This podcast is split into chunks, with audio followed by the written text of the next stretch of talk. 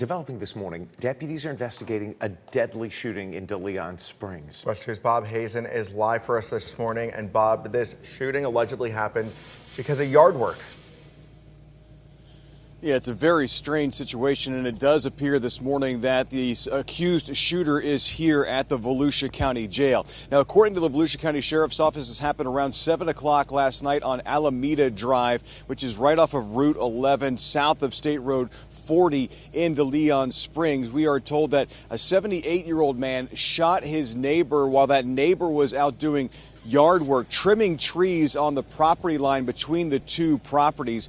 Now, we don't know why exactly the sheriff's office believes that that 78 year old man shot his neighbor. The victim was 42 years old, and we are told that that victim did die. We're still working to get information from the sheriff's office about what they think led up to this shooting. They haven't said if there was any kind of argument that led up to it or not, but we are working to get that information. And also, we do know that the 78 year old man appears to have been booked into jail overnight on second degree murder charges, but we're not using his name yet until the Volusia County Sheriff's Office confirms it. Reporting live at the Volusia County Jail, Bob Hazen, WESH 2 News. Thanks, Bob. One person's dead and another is in critical condition after police say a home invasion in West Melbourne ended with gunfire. Officers are telling us the two forced their way into an apartment at the reserves of Melbourne around 3 o'clock yesterday morning. And they say one of the suspects had a gun, and so did an apartment resident. Officers say that resident fired multiple shots, hitting both suspects. One died at the hospital. Some neighbors in the complex feel like the people in the apartment had no choice. That's why you have a gun. And if you didn't have that gun, I'm sure you'd be in a lot more trouble. No charges have been filed against the resident who shot the gun. We are working to learn some more about a deadly shooting that happened in Tavares. A 911 caller said a neighbor was shot and lying in a front yard on County Drive and Highland Avenue around 8:30 on Saturday night. Police and sheriff's deputies found that man who had been shot multiple times and later died. Police have not released any information about that person or the person who shot him, but say it looks like this shooting was an isolated incident. A 14 year old is in custody this morning after investigators accused him of shooting and killing his mom. Deputies responded to a neighborhood south of Tampa after getting calls about someone running around with a gun. When deputies got there, they say that the teen was threatening to take his own life. They soon found the teen's mother dead nearby. Witnesses say there was some type of an argument followed by several gunshots.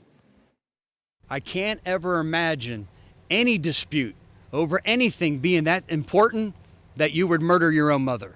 This is heartbreaking. Our suspect is only 14 years of age. This 14 year old young boy's life is over too. Deputies say the 14 year old does not have a criminal history. The jury has reached a verdict in the Othal Wallace case.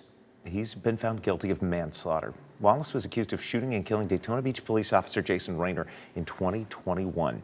The jury deliberated for 15 hours and brought back their verdict Saturday morning. The jury also found that Wallace carried or used a firearm while committing the crime.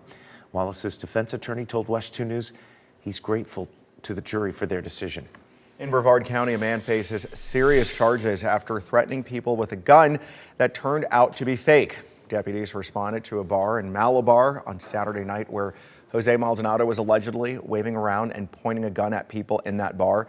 Well, at one point, deputies say that he held that gun at an employee's head. Turns out, deputies say the gun was not real and was filled with pepper spray. Maldonado is out of jail on a $6,000 bond. Police arrested two people in connection to the suspected opioid death of a one year old at a New York City daycare center. Three other kids were also exposed Friday afternoon, and one of those kids is still in critical condition this morning. All three children were unresponsive and demonstrating symptoms of opioid exposure. Narcan was administered to all three of these children in, attempt, in an attempt to save their lives. The medical examiner will determine exactly how the one year old died. Deputies in Sumter County need your help finding a missing endangered man who's been gone for more than two weeks. We want you to take a good look at this man right here on your screen. The sheriff's office says James Francis Kincholi was missing as of September 1st, and they believe he could be driving a white 2011 Chevy Tahoe with Florida tag HTH Z27. Now, the front license plate says Linda. If you know where he is, call the sheriff's office. It's 607, and there's less than two weeks for lawmakers on Capitol Hill to prevent the government from going broke and shutting down. I do hope that we can avoid a government shutdown. Uh, In 2013, when Republicans shut down the government back then, uh, it was very, very costly uh, to millions of Americans. Six Republican members of the House closed a deal yesterday on short term spending plans they hope will prevent a shutdown. Republican sources close to the matter say that the agreement has a 31 day continuing resolution that comes with a GOP approved border security package. But some House conservatives are already giving this idea a thumbs down. I strongly support their effort to stand firm and demand uh, the, the kind of budget cuts necessary to make a small down payment on fiscal responsibility and reform. If House Republicans approve the bill, it will likely get squashed by the Democratic led Senate, which means Congress would not be closer to preventing a potential shutdown.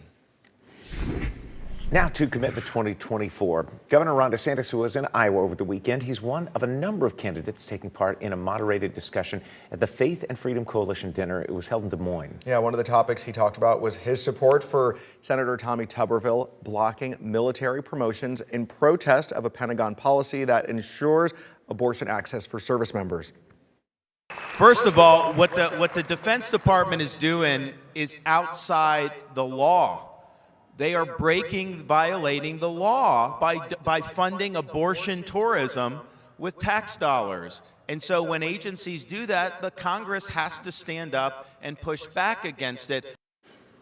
Now, another candidate, Vivek Ramaswamy, addressed the issue of age in politics, calling on voters and the Republican Party to embrace younger candidates. The reality is, many people are annoyed by my rise and believe that a 38 year old is too young to be U.S. president. The fact of the matter is, Thomas Jefferson was 33 years old when he wrote the U.S. Declaration of Independence. He also invented the swivel chair while he was at it, by the way. And so I think we need to revive that spirit.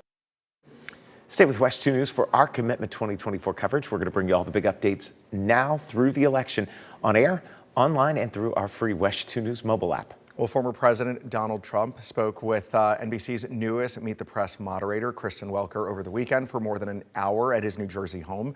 He talked about a variety of topics, including his recent legal issues and the January 6th Capitol attack. Now, former president also broke down uh, his push to overturn the 2020 election and even took responsibility for it.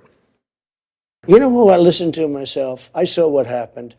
I watched that election and I thought the election was over at 10 o'clock in the evening.